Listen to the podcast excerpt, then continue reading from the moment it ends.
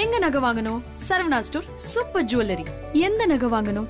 பாருங்க பார்த்து வாங்குங்க. Saravana stores super jewellery. IBC Mangai நேயர்களுக்கு வணக்கம். இன்னைக்கு நம்ம டாப்பிக்கில் வந்து எப்படி உணவுகளை குக் பண்ணுறது அதாவது நம்ம ஒரு சமைக்கிற உணவில் வந்து விட்டமின்ஸ் அண்ட் மினரல்ஸ் சத்தெல்லாம் மாறாமல் எப்படி குக் பண்ணுறதுன்ற பற்றி பார்க்கலாம்.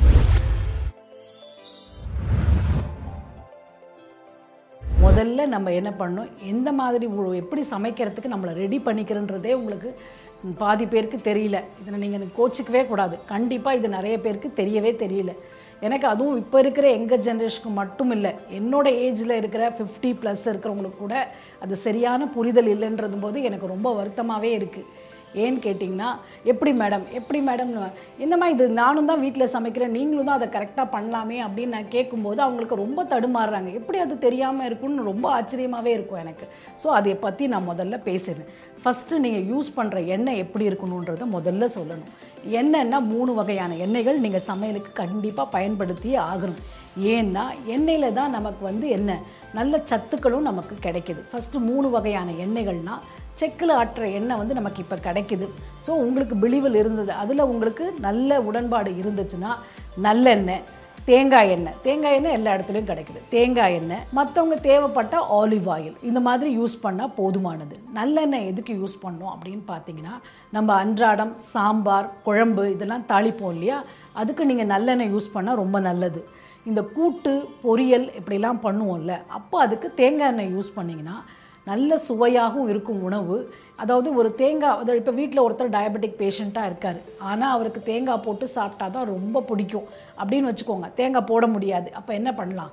அப்படின்னா தேங்காய் எண்ணெய் தேங்காய் சேர்க்காம அதோடைய வாசனை நறுமணங்கள் இதெல்லாம் நமக்கு தேவை அப்படின்ற பட்சத்தில் கூட்டு பொரியலை நம்ம தேங்காயில் பண்ணணும். ஏன்னா கூட்டு பொரியலுக்கு வந்து நம்ம கடைசியாக அந்த தேங்காய் எண்ணெயை விட்டு அதை கிளறி அந்த நம்ம எடுத்து வைக்கும்போது பாத்திரத்தில் அந்த ஃப்ளேவர் அந்த டெக்ஸ்சர்ஸ் அது அப்படியே இருக்கும் அந்த காய்கறியில். ஸோ அதனால் கூட்டு பொரியல் பண்ணும்போது தேங்காய் எண்ணெய் யூஸ் பண்ணிக்கோங்க. நம்ம சாதாரணமாக தோசை சப்பாத்தி ஆம்லேட் சாலட்ஸ் இதெல்லாம் பண்ணும்போது olive oil is good olive oil என்ன? ஆலிவ் ஆயிலில் சமைக்கும்போது அதுலேருந்து ஸ்மோக் வரக்கூடாது. ஸ்மோக் வந்துச்சுன்னா அந்த விட்டமின்ஸ் அதுலேருந்து போயிடும். ஸோ அதனால் என்ன பண்ணுவோம்? ஸ்மோக் வராமல் இருக்கிறதுக்கு சப்பாத்தி தோசை ஆம்லேட் அண்ட் சாலட்ஸில் வந்து ஆலிவ் ஆயிலை நம்ம யூஸ் பண்ணிக்கலாம். ஸோ இது ஒரு விதமான.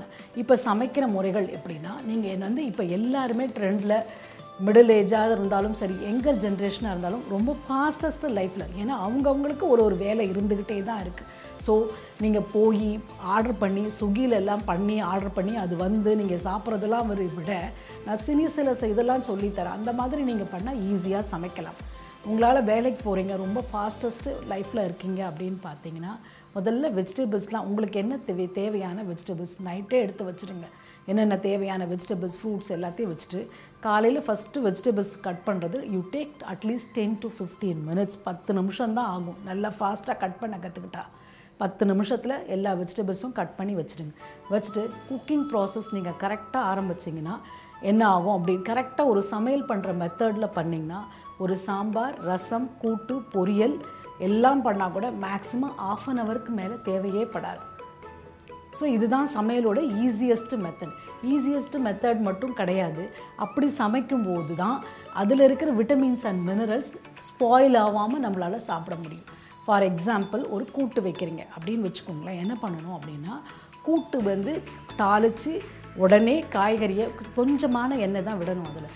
விட்டுட்டு கடுகு உளுத்தம் பருப்பு போட்டு தாளிச்சிட்டோன்னே இந்த காய்கறியை வச்சு வச்சிருங்க. வச்சிட்டோன்னே நிறைய தண்ணியை விடவே கூடாது. விட்டிங்கன்னா என்ன ஆகும்? எவ்வளோ தூரம் அந்த காய் வேகுதோ அவ்வளோ தூரம் அதுலேருந்து விட்டமின்ஸ் அண்ட் மினரல்ஸ் பாழாயிடும். ஒரு பீன்ஸ் பொரியல் பண்ணால் அந்த பச்சை கலர் அந்த பச்சை கலர்லேயே இருக்கணும். அதுதான் நல்ல சமையல் முறை. ஸோ என்ன பண்ணணும்? அளவான தண்ணி. ஒரு கா கால் காசுக்கு ரொம்ப கம்மியான தண்ணியை விட்டு அதே மாதிரி தான் கேரட் பொரியல் பண்ணால் அதே ரெட்டிஷ் கலரில் ரொம்ப அழகாக அந்த ஃப்ளேவரோடையும் அந்த டெக்ஸ்டரோடையும் இருக்கணும். ஸோ அளவான தண்ணியை விட்டுட்டு ஒரு மூடி போட்ட பாத்திரத்தில் தான் அதை சமைக்கணும். அப்போ மூடியை போட்டு அதை ஸ்லிம் ஃப்ளேமில் வச்சு அதை மூடிடணும். அப்போ மூடும்போது நீங்கள் மற்ற வேலையை பண்ணுறதுக்குள்ளே இது வந்து ரொம்ப அழகாக வெந்துடும் வெந்துட்ட உடனே நீங்கள் என்ன பண்ணலாம்? தேங்காய் எண்ணெயை அதில் விட்டு ச விட்டுட்டு நல்லா இது பண்ணி எடுத்து வச்சுட்டா அந்த வெஜிடபிள் அது கெட்டும் போகாது.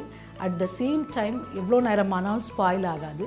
அதோடைய வாசனை கலர் டெக்ஸ்சர் பிடிக்காத உங்கள் அடம் பிடிக்கிற காய்கறி சாப்பிட மாட்டேன்னு அடம் பிடிக்கிற குழந்தைங்க கூட ரொம்ப அழகாக சாப்பிடுவாங்க.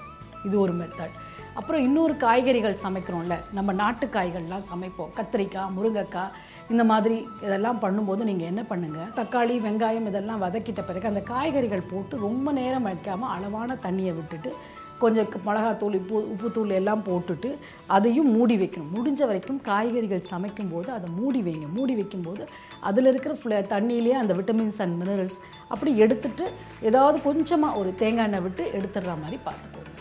அடுத்தது பருப்பு வகைகள் சமைக்கும்போது இத்தனை விசில் மட்டும்தான் இருக்கணும். அதுக்கு மேலே உங்களுக்கு டெய்லி சமைக்கிறவங்களுக்கு அந்த கவுண்ட் தெரியும். இந்த அஞ்சு விசில் வந்தீங்கன்னா அந்த பருப்பு ரொம்ப நல்லா வெந்திருக்கு.